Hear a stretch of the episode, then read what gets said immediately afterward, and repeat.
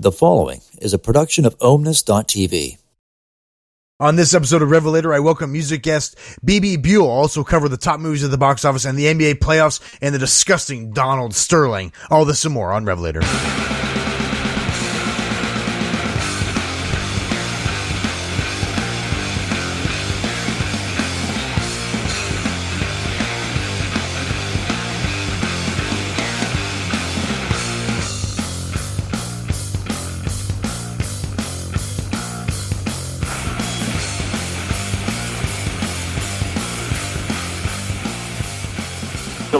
Goods at every frickin' turn. Hey everybody, welcome to Revelator. I'm your host Ryan. Thanks for hanging out with me as always. Yeah, really cool show tonight. Uh, Bebe Buell uh, will be stopping by. Uh, the mother of rock and roll. Some of you may uh, recognize that name uh, because Liv Tyler, Tyler's mother. Uh, she'll be joining us to talk about her new album. talk a little bit about her history as well in the music industry and all those different. yeah, really, really interesting woman and a lot of great stories. And we're happy to have her donate as much time as she as, she, as she's going to. Um, you know. Um, we usually start off with like funny stories and stuff, and um, you know, usually like joke around and stuff, uh, you know, for the show. But uh, I think eh, for this particular episode, I want to start off by talking about the NBA and Donald Sterling and the NBA playoffs. Unfortunately, the NBA playoffs have been overshadowed, so I want to talk about the NBA playoffs first. One, the NBA playoffs, the first round this year has been fantastic. If you're a fan of the NBA, the NBA playoffs first round have been as good if not better than I can remember. And, and, I know that sometimes we always get caught up in the moment, but this is, I mean, the real deal. I'm the Rockets, uh, Portland overtime game after overtime game, Oklahoma City versus Memphis overtime game after overtime game, buzzer beaters with Dallas and San Antonio down to the wire every night. Um, I mean, you, every series. It's been fantastic. Uh, it really, really has. Now, one thing that's really overshadowed all these fantastic games night in and night out on TNT and on ESPN and, um, is Donald Sterling. Unless you're living on the rock, you probably haven't heard about this. Donald Sterling, um, ah, man, I, I, don't even know what to say about this. This guy is the owner of the Los Angeles Clippers. He bought the Los Angeles Clippers in 1981 for $12.5 million and um, has been a dreadful, abysmal owner for most of that. I would say probably 90% of that. The Clippers have been a laughing stock in the NBA year after year after year. Uh, it's no secret Donald Sterling is a scumbag. That's not a secret to anybody that's been paying attention at all. Between um, discrimination suits, sexual harassment suits, uh, the list goes on and on and on. Just disgusting individual. Uh, but the remarks that he made, I think, finally brought ears to really who he is as a person. And that's just a bigot and a racist. Saying he doesn't want to bring black people to his games. And, you know, like, dude, you're dating a, a black woman, half black, half Mexican woman who uh, recorded these tapes, um, illegally, I might add. Um, so she's going to have her day in court. I'm sure Donald Sterling and the lawyers have contacted her. So that's a whole other ball of waxer. But the main thing is, um, I care less about his legal issues. He's got big issues coming. Um, Adam Silver, the new commissioner of the NBA, just took over several months ago for David Stern, who, uh, David Stern was a good commissioner. Uh, a lot of people can debate that. In my opinion, uh, David Stern did a lot for the NBA. If you look at where the NBA was in the early 80s when guys like Donald Sterling bought into the NBA for such a low amount to where the, uh, the franchises are now, the TV contracts, the global diversity, and I'm going to use the word diversity here, the global diversity of the NBA because that's exactly what it is. It's a very, very diverse league. You have players from all over the world. That's the beauty of the uh, of the NBA.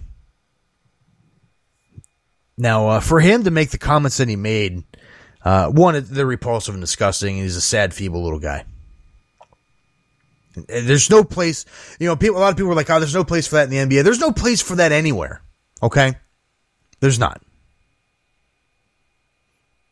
You know, you know, cracking a joke here or there um, with friends is, is, one thing, but saying what he said and meaning what he said is a whole other ball of wax altogether. You know, it's one thing, you know, you're joking and, and, uh, not that, you know, you have racist jokes, but, you know, hey, I mean, come on. You know, I, I think everybody's been down that avenue before. Um, hey, I have black friends. No, um, no, th- this guy, man, I mean, but this, I mean, the things that he said, I mean, it's just, I'm sorry, there, it's just no place for it. Not only in the NBA, there's no place for it in the world, especially in, in the business world. anywhere. Um, Mike, uh, you you've been in the business world a long time. Um, if you were to uh, be recorded and, and, something like that were to be handed to your to your boss that you made these type of comments, such as Donald Sterling, what, what do you think would happen to you, man? Uh, rightfully so, you'd be fired. Yeah, exactly. You'd be fired. Uh, you'd be fired, and, and that goes for anyone anywhere. You should. I'm sorry, it's it's it's not right. It's uh, it's disgusting. I don't think other way to put it. Uh, Adam Silver. Back to my point is that um, the the press conference Adam Silver had, I think it was his first test, and Adam Silver put his commissionership in the NBA in center table during that press conference. He basically said, you know what? You're fined for life. Not indefinitely. You are fined for life. You are not to attend a facility. You're not to attend practice. You're not to attend anything associated with the NBA. You know what? You can't even subscribe to NBA League Pass on a, on AT&T Uverse, okay? That's how, that's how fined and banned you are, alright? You better not even play NBA 2K on your Xbox or PlayStation home. That's how much of a ban you are banned from the NBA, okay? And he went one step further. People were like, you should have fined him more. Look, the way the uh, NBA Constitution, their, their labor agreements, he can only fine them a certain amount, which is the max of 2.5 million, which for Donald Sterling is probably the equivalent of someone that makes $45,000 a year, about 60 bucks. Okay? Donald Sterling is a very rich man. Now, this is the thing that I like the best not like the life ban because there's no place for anyone like that, especially in a diverse league in the NBA. There's no place for anyone in the world that, that still has that mindset. I I, I firmly believe that um, you, you cannot judge people by the color of their skin. You just cannot do it. That's an old, small way of thinking. The world has changed, and if you still think that way, I feel sorry for you that you're so small-minded and feeble. But Adam Silver said, you know what? The owners are going to vote them out. There's something in the clause in the NBA where three fourths of the owners in the NBA vote, they can make him sell the team, which is the right thing to do. And you know what? You had a lot of the owners that came out already and, and have spoken up. And a lot of big owners, a lot of guys who have been in the league a long, long time. Micky Arison of the Miami Heat, Sloan of the New York Knicks, the uh, Mark Cuban of uh, the Dallas Mavericks, been a, a long time owner now. Um, Dan Gilbert uh, the Cleveland Cavaliers. Uh, Jeanie Buss, former uh, owner. Uh, you know, the thing is about Jeanie Buss coming out saying that it's funny because uh, Doctor, the late Doctor Buss. um, actually was responsible for Don Sterling getting into the league back in 1981. Ironically enough. Um, the owner of the San Antonio Spurs. Uh, you have a lot of owners already come out publicly and made, and, and we're like, you know, we're 100% behind the commissioner, and they should be. You have to protect your league. You have to, you don't want that image. You know, yeah, there's probably a lot of money to be at stake as far as TV contracts and, you know, sponsorships and all those things. That's the least of those guys' worries right now. They need to get the, the disease that is Donald Sterling out. And uh, I think they've done that. Um, the action was quick, steadfast, and correct. And tell you what, don't mess with Adam Silver. As one bad dude as a commissioner, he's not messing around. I thought he was fantastic in his press conference. And uh, and everyone knows, um, you know, we talk sports a lot on this show, uh, not as much lately, but I wanted to lead off with that, um, just because one, anyone knows I'm, I'm, a huge NBA fan. I have been for a long, long time. Um, when I heard that um, this past weekend, I was um, I was disgusted. I really was because um, I, have been a fan of the NBA. I think it's a great product. Um, some of the best athletes in the world, bar none. I'm sorry, those guys are fantastic, man. Uh, and and if you've been watching the playoffs, it's on display. It's amazing. And uh, Donald Sterling, there's no place for you anywhere, as far as I'm concerned. You go to your big rich mansion and do whatever it is that you do. Um, but it's it's you know it's time for like that step aside. There's just no room on this on this planet. Um, for people that have that mindset. And I'll leave it at that. Um, there you go. Kapuya, Kapuya, my Kapuya button's not working. Um, I tell you, we have Bebe Bell, uh, Bebe Buell, uh, will be, uh, stopping by in a moment. First off, let's listen to a track off her album, Hard Love. This is the mother of rock and roll here on Revelator.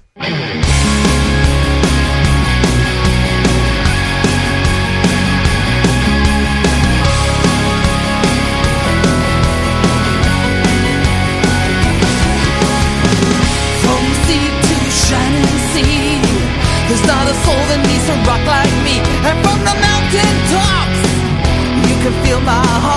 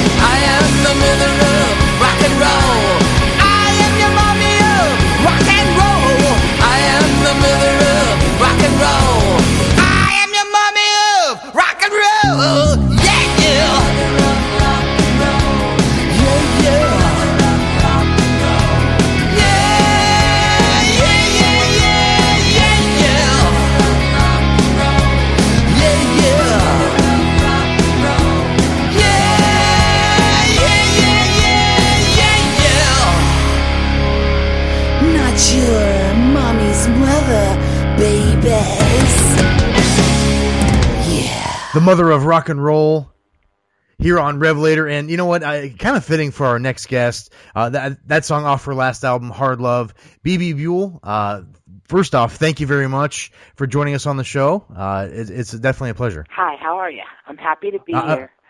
I'm happy to I'm be just- here. Well, wonderful. I'm I'm glad. I know you're you've been very busy, and um, gosh, I- you've just been busy in general. And for a lot of people out there that, that may not be aware of of you and your, uh, I guess you know history. Uh, New York Times bestseller, uh, Playboy cover girl, um, sex, drugs, rock and roll, the whole nine yards. Got the T-shirt and everything, right? I mean, um, Well, you know, I I started as a, a model. You know, my mother sent my high school graduation picture to a big super agent in New York City named Eileen Ford and she sort of summoned me immediately to New York. So it was my dream to go to New York. And um it, it it was really quite a quite a blessing. You know, it was a lot of fun. It was an exciting time in my life. I was just graduated from high school and the next thing I knew I was on an airplane to New York City. So, you know, I got started as a as a young model and then as soon as I got to New York, you know, I started to really become part of the entire music community scene that sort of was spawned and born in this place called Max's Kansas City. And it was just one of the most amazing places on earth because you didn't just have music, you had art, you had literature, you had poets, you know, you had drag queens, you had all these wonderful, colorful people, including Andy Warhol and Lou Reed, and, and, and just a room filled with fascinating, brilliant people, painters, all kinds of people, and they all hung out together. And um, you know, you don't see too much of that anymore.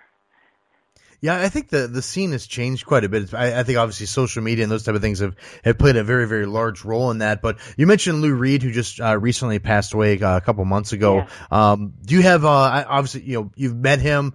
Um, do you have any uh, like a story or anything you could share with us on the show Well, about Lou Reed? You know, I, I, you know, Lou was one of the first people I met when I came to New York, and um, I met him when I was, you know, just a little girl, 18 years old, and uh, with all my friends in the back room of Max's, we all sort of just sat around. It was a very small room, and it was sort of elite, and uh, you know. A very uh, tight clique. I I don't know what you would call it. You know, the same thing all kids do, right? And and uh you know he was part of that and and he was always just really sweet and and we would talk about all kinds of things that uh that fascinated us. Everything from aliens you know actually the alien conversation i've had many times with many people. All right. yes. But um you know just just things like that. He he was just a really uh he was a sweet man. And now not everybody says that. You know a lot of people said that he was cranky and difficult and blah blah blah but i never i i was one of the lucky ones i guess. I i didn't uh i didn't see that. I can tell you one of the freakiest lineups that i ever saw that included lou reed. That was um hall and oates Lou Reed when he was going through the phase when he would like simulate shooting up on stage, right. and uh, and Al Green closed out the night, Oh wow. and that was at the Felt Forum in New York City, and that was I think around 1973 or four, and um, it it you know it, you you don't see lineups like that either that up, that obtuse and strange, you know you don't see things like that anymore either, but. uh Yeah, yeah, you know, so that that that's been a long time, and yes, losing him was it for for anybody that really knew him and loved him.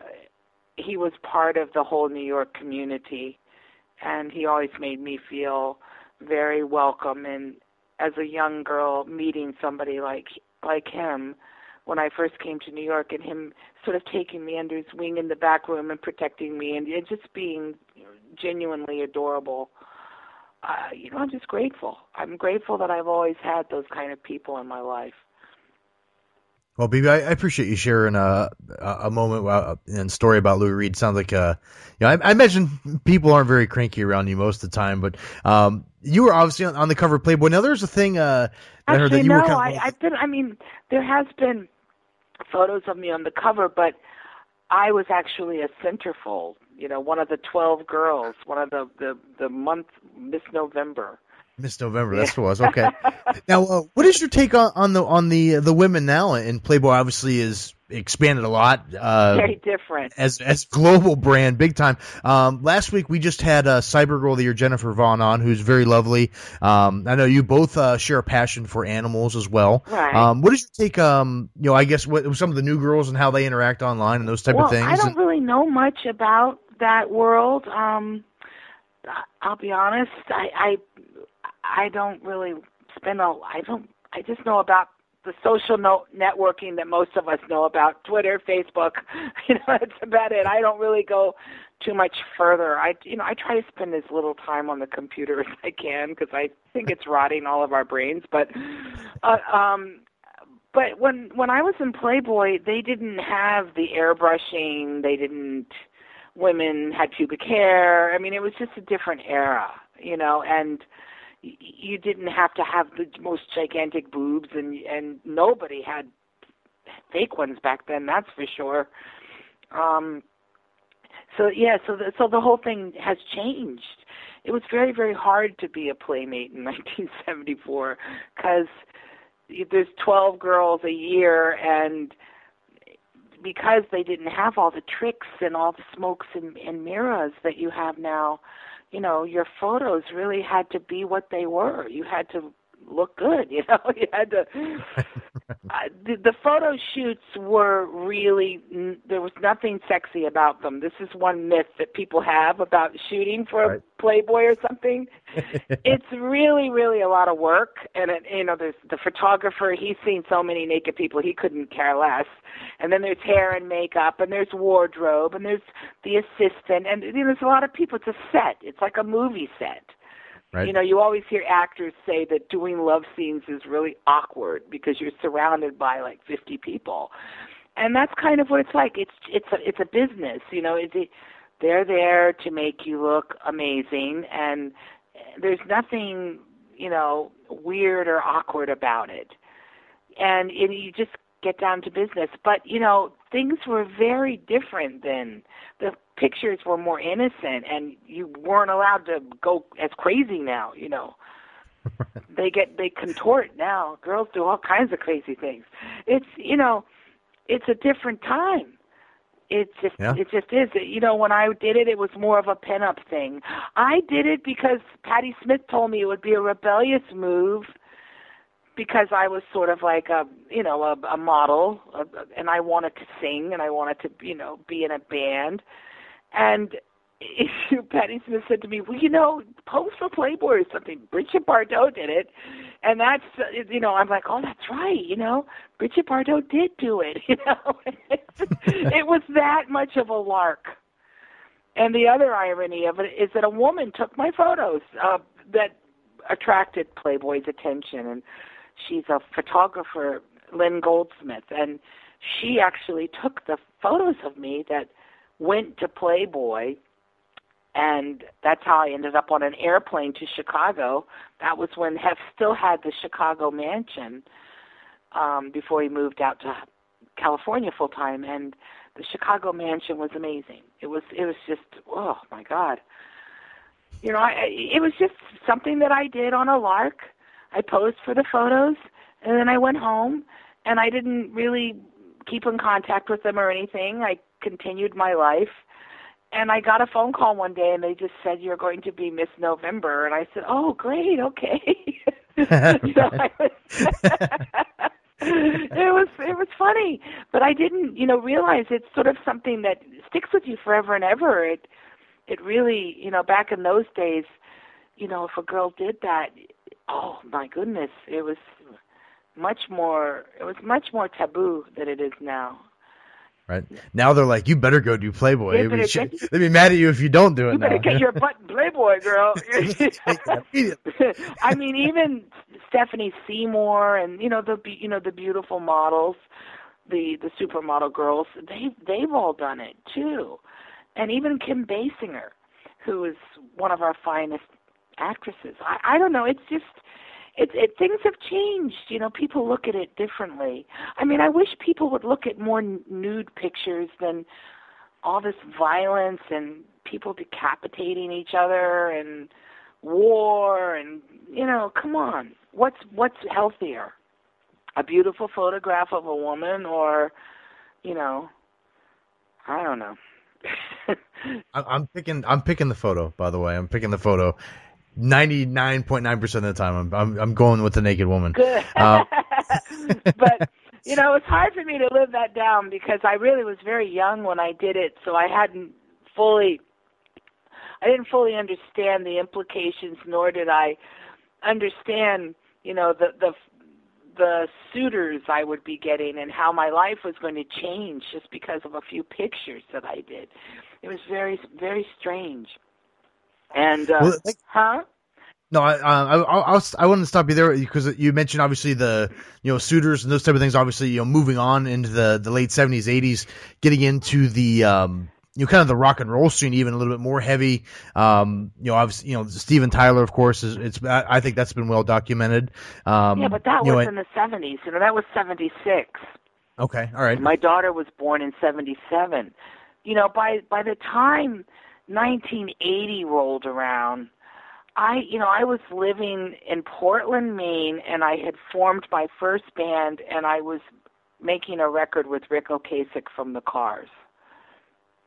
And it's it's just you know documented and and and just the way it is and my life my my young you know my young girl life in New York it was exciting and wonderful but I, I don't you know I don't want to be branded for the rest of my life because I did a few things that were uh at the time controversial you know and um I'm I, I look back on it and I'm proud I mean I I don't I'm not ashamed but I think the stigmas that people place on you in this society that we live in can be really difficult. So you have to fight hard, you know.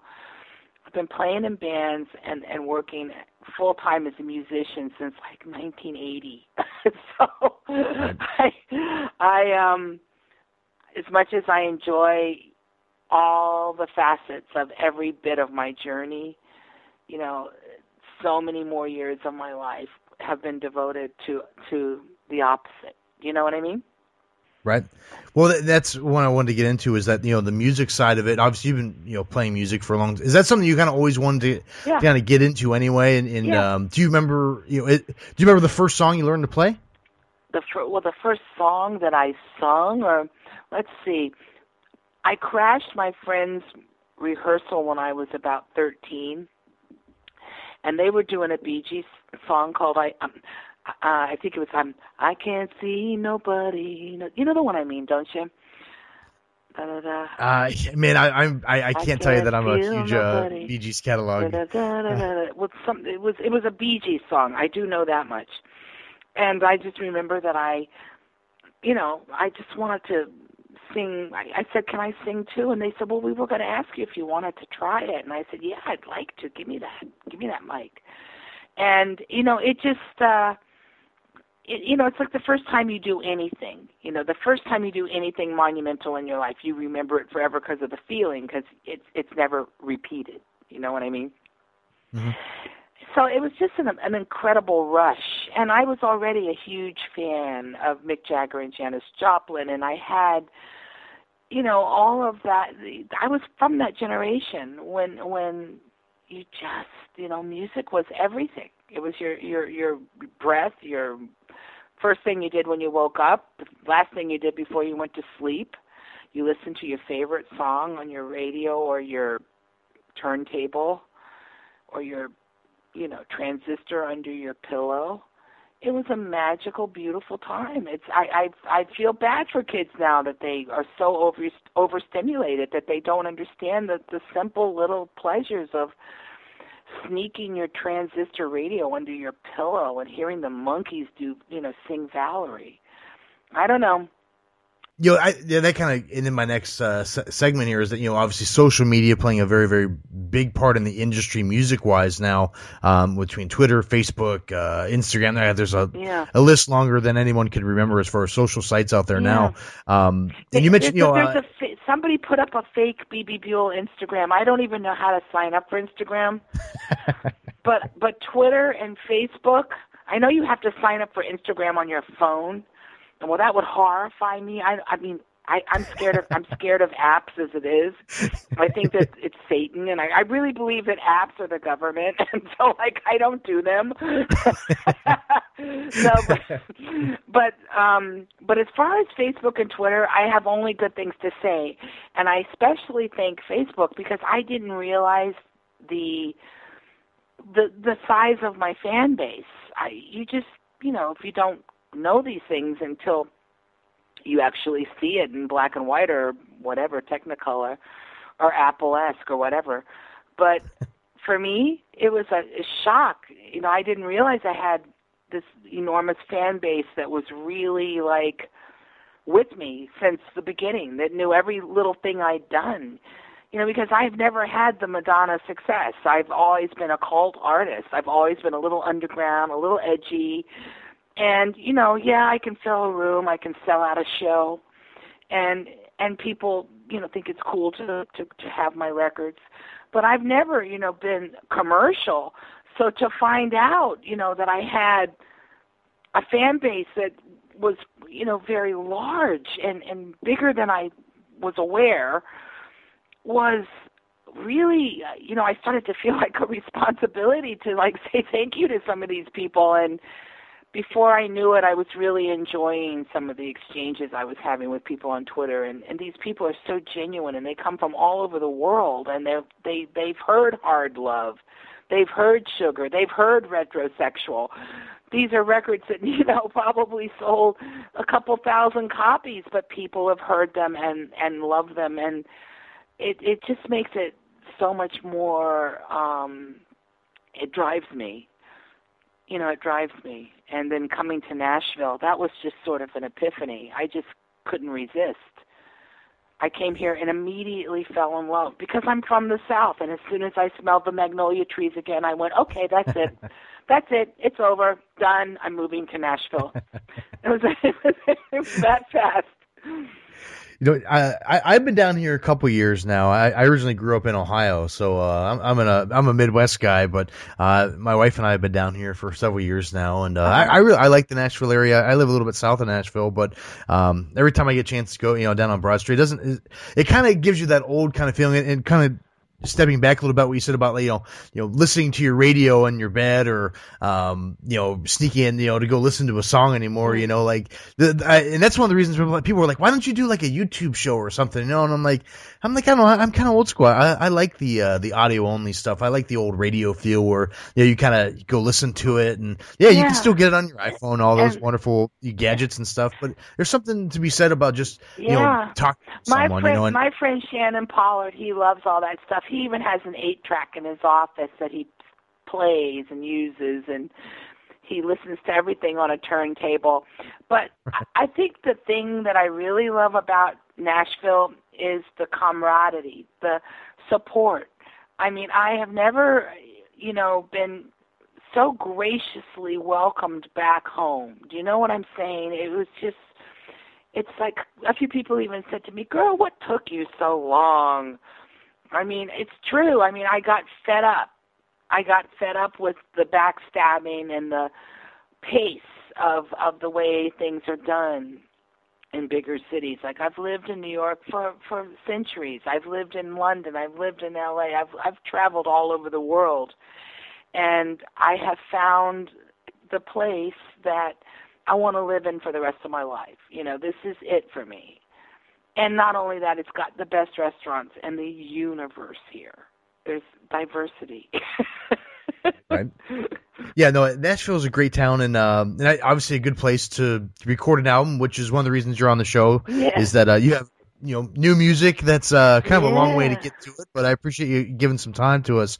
Um, you're recording some new material. We're going to hear a couple songs um tonight on the show. Uh, the first one is Visible, um, which I, I think is kind of a a little bit softer than, than some of the other stuff I've heard from you. Um, is that kind of the direction you're kind of going at, at this well, you know, stage what ha- what happened to me when I landed in Nashville? I I cannot even explain it. You know, what happened was I moved here and I wasn't even here a month and I was over at my friend John Piven's house. I've known him since I was 18 years old. He's like one of my oldest friends. His wife Sally, I've known them forever. And I really missed him when he left New York and and he's somebody that I've carried in my heart forever, both he and his wife Sally. And you know, I started going over to his house and I would sit in his kitchen and all of, I just don't know what happened. It just lyrics just started coming out of me. I was I I just I don't know. Songs just came. John had music. My husband and John together are a couple of mad scientists. And before I knew it, I was like in the studio making records. And here I, I hadn't even unpacked all my boxes yet. And before I knew it, I had 18 songs. I mean, it was just crazy. And um I mean, that's the way it's been since I got here.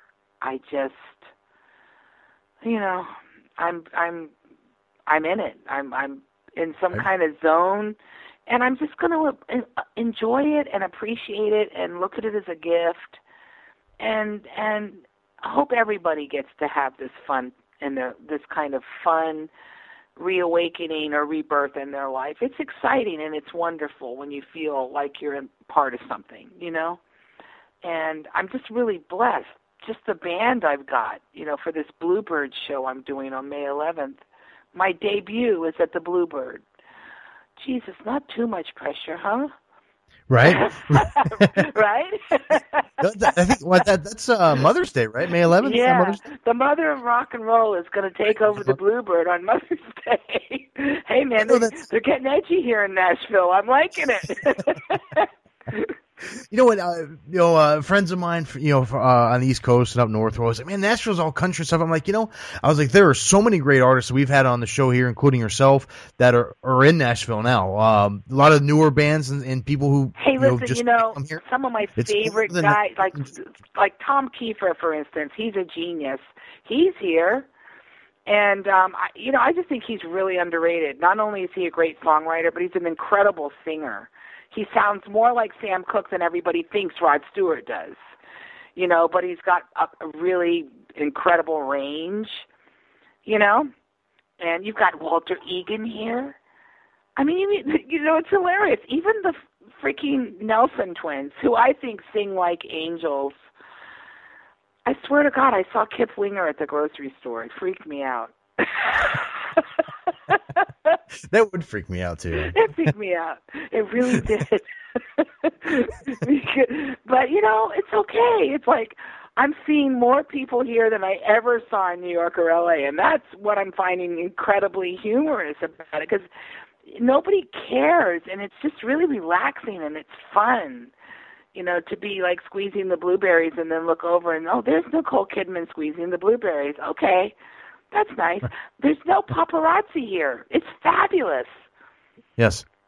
I mean, that Yeah, Nashville's Nashville's a good town. like you can actually go to the grocery store with no makeup on, and you can really do that here. Sweats and a ponytail. it's like I I I'm, yeah, but I don't want everybody to find out how good it is because I'm scared now because all these big old buildings are going up everywhere and you can see the growth. I mean, the houses they just can't go up quick enough. And every time I see a for sale sign, I'll drive by it three days later and it's gone. You know, it's like they're swooping and pecking. They're coming in. Here they come. and you know, I'm just a little worried. You know, because I moved away from New York because I wanted the the sweetness and the beauty and the innocence of of Nashville that it still covets. You know, I just don't want it to get all crazy and the devil be coming in here. Oh, anyway. now, now uh, you you have the show on the 11th uh, here in Nashville on Mother's Day. Now, um, with the album that you're working on now, is uh, how many new tracks uh, are you planning on releasing, and do you have a release date yet? Okay. This is getting very complicated, but yes, I have like 18 finished tracks, and I'm very proud of them. And I'm gonna.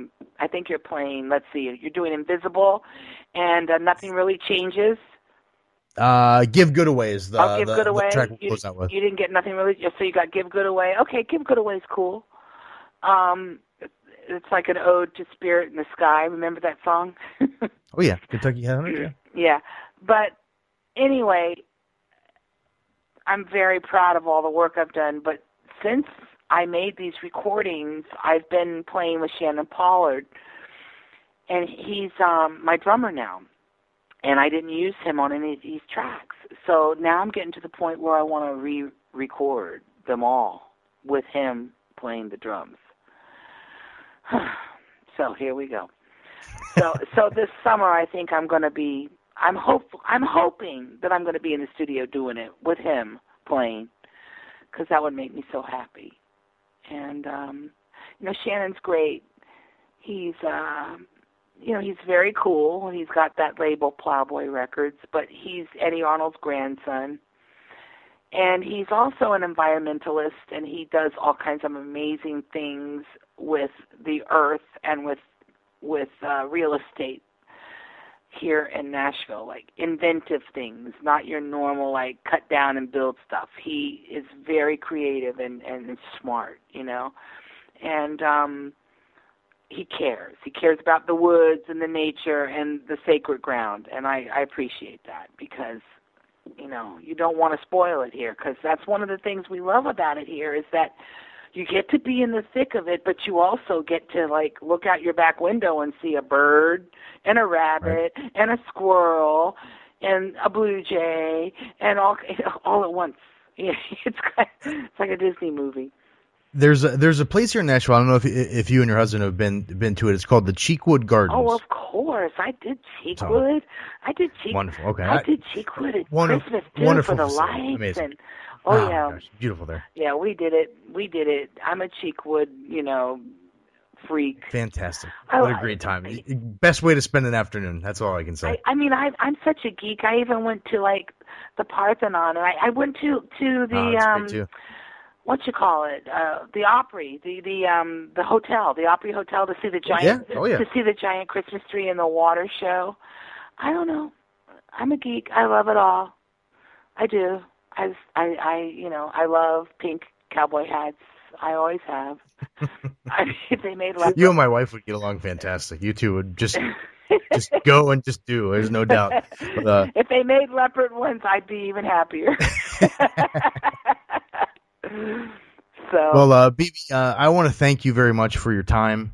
Uh, it's been it's really been an honor to speak with you. You're you're a very genuine, uh, good soul, and uh, it's been a pleasure to have you on, on the broadcast. Well, thank you, and I hope you guys enjoy my music.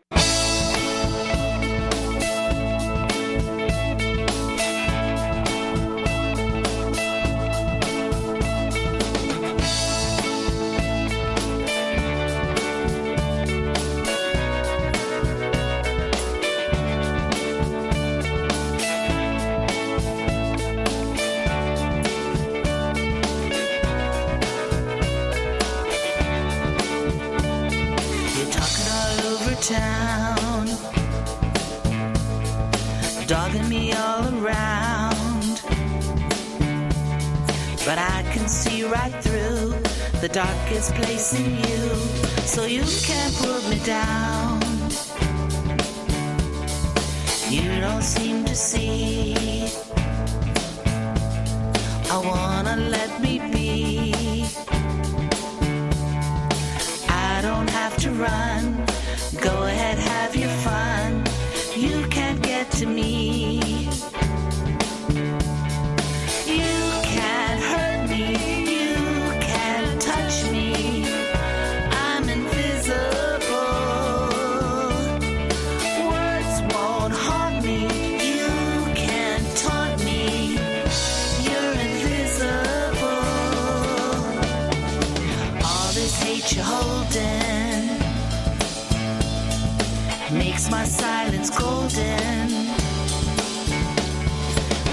above the pain. I know it's not in vain. Your house of cards is folding. What's inside of you? What did someone do?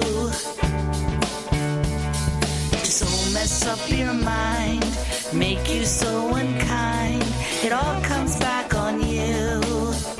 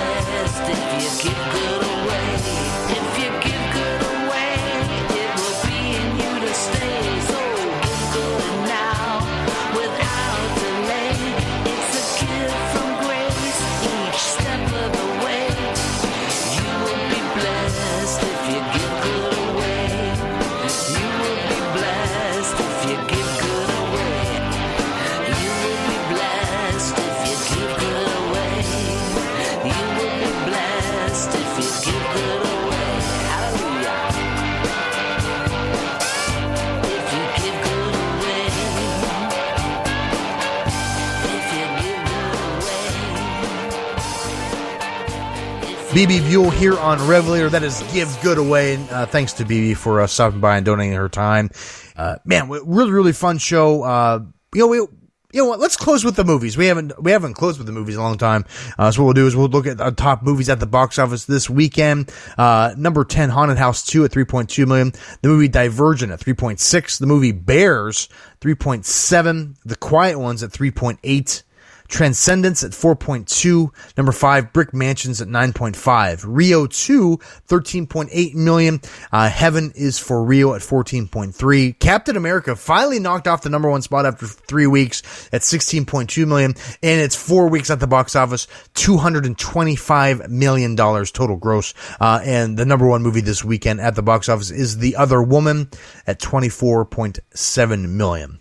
Let me tell you right now, the other woman is never number one on the list. Okay, but um, but uh, hey, we've got some awesome guests coming up here in the month of May as we turn into the uh, you know into spring, moving into summer. Summer, um, three eleven will be on the show. Um, Bree Flying V, who's uh on the old unsigned show will be stopping by before her big tour coming up, uh, and some other really, really great artists as well. So keep it locked right here on Revelator. Mike, wonderful job as always. Hey, it seems harder to enjoy the finer things in life. Until next time, do so, everybody.